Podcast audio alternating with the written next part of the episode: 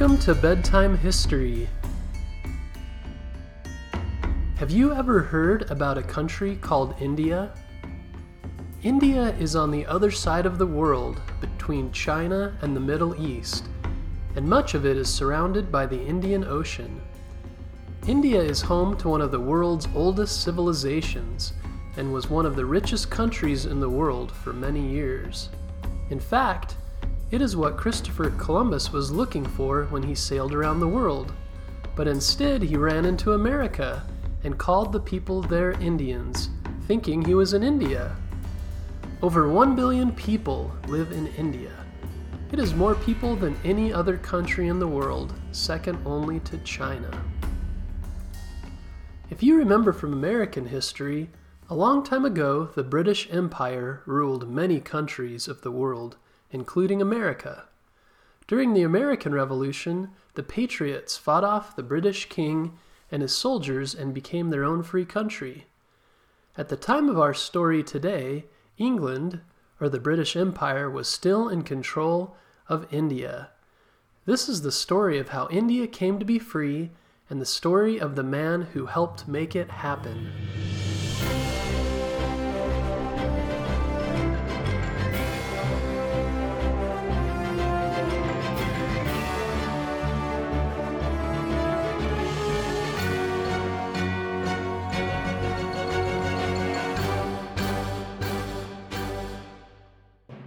In 1869, in the city of Porbandar, India, a boy named Mohandas Gandhi was born in a small home to a simple family.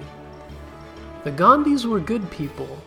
The father was a leader in the city, and his mother was a very religious woman. She taught her children to pray and read scriptures such as the Bhagavad Gita, the Vedas, and some texts from the Bible and Quran. The Gandhis were Hindu, so they believed in not drinking wine or eating meat.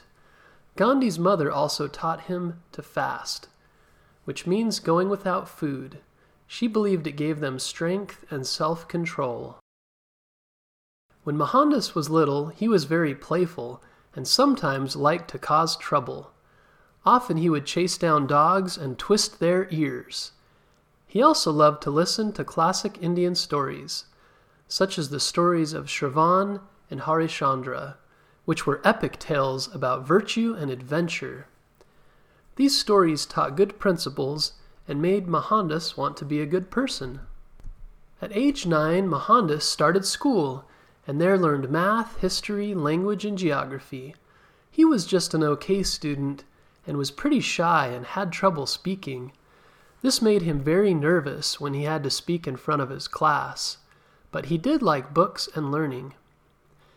In India, at that time, people got married very young. Mohandas was 13 when he married a girl named Kasturba. Also in India, the parents pick out who they should marry. When Kasturba was 17, they had their first baby, but sadly she didn't live very long. The same year, Mohandas also lost his father, so it was a very hard time for him. But later, Mohandas and Kasturba had four more children, so it made them very happy to be parents. Next, Gandhi decided to travel to London, the capital of the British Empire, to go to college to become a lawyer. A lawyer is someone who helps others work with the law, the rules that keep a country in order. Gandhi's parents were worried while he was there he wouldn't live his religion, that he would eat meat and drink alcohol and not live a good life. But when he left, he promised them he would stay faithful no matter what. And Gandhi did live up to his word. He stayed strong in his Hindu religion while he was away from home. This is called commitment and dedication to something you believe in. Gandhi learned a lot about the English people while he was in London. He had always been shy, and at first it was hard at school, but instead of giving up, he joined a group that taught him how to speak louder and more clearly, and with lots of practice, he became a very good speaker. After finishing college, Gandhi got a job working for a shipping company in South Africa. At this time, the British Empire also ruled South Africa. In South Africa, Gandhi was treated badly because he was from India. Once, when he was on a train, they didn't let him sit with other people. They picked him up and threw him off the train. Gandhi was so upset by this, he refused to leave the train station until they let him on the next train. This is called a protest, where you wait somewhere and won't move until you get your way. Finally, they let Gandhi back on the train. Many times he was treated badly because he was from India he started to think England shouldn't be in control of his country anymore. When Gandhi moved back to India, he was determined to do everything to make India a free country. He began speaking and writing about what the Indian people would need to do to become free. But Gandhi was a peaceful person and didn't believe in hurting others to become free. Instead, they would peacefully protest and use civil disobedience, which means finding other ways to become free besides fighting and violence. One thing England did to control India was tax the things they bought. This meant charging extra for food and clothes and keeping the money. So instead of buying clothes and salt from England, Gandhi decided to make his own clothes and his own salt. He learned how to make his own clothes and started wearing them.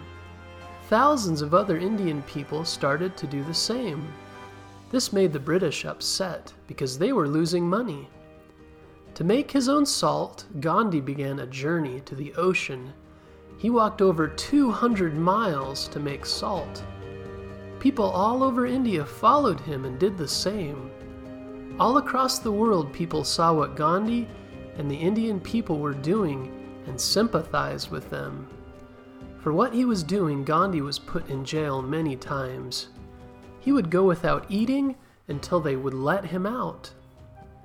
What Gandhi was doing was very difficult, but he was sacrificing for the country and people he loved. Sometimes the Indian people wanted to use guns and weapons to fight the British leaders but Gandhi taught them that this was the wrong way. He used scriptures of many different religions to show that peace was a better way. When his people did start to fight, Gandhi would go without eating, fasting for many days until they would stop.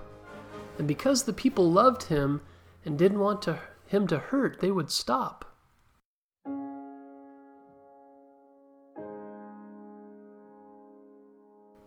Eventually, England let India become free.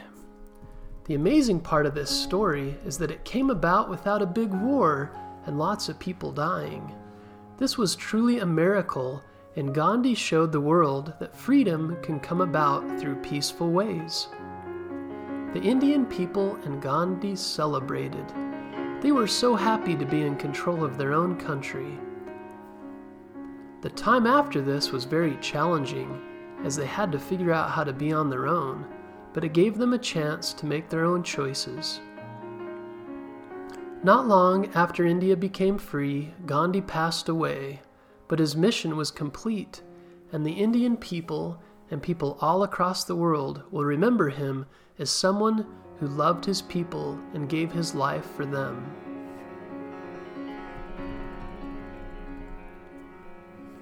In life, it's easy to just focus on yourself and what makes you happy. It's natural for us to want to take care of ourselves, which is important to some degree. But giving of ourselves to help others is also very important. It's important to share and to think about what makes others happy. Tonight, spend some more time thinking about what makes people around you happy and then do something about it. Next time you have a treat, think about how happy it would make others if they could taste it too. If you are playing with a toy or a game, think about how your brother or sister or friend might enjoy playing with it.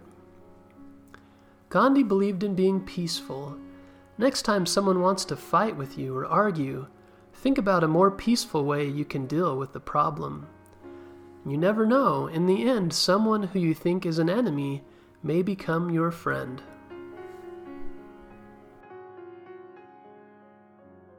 If you like this episode, be sure to subscribe so you can be notified of future episodes.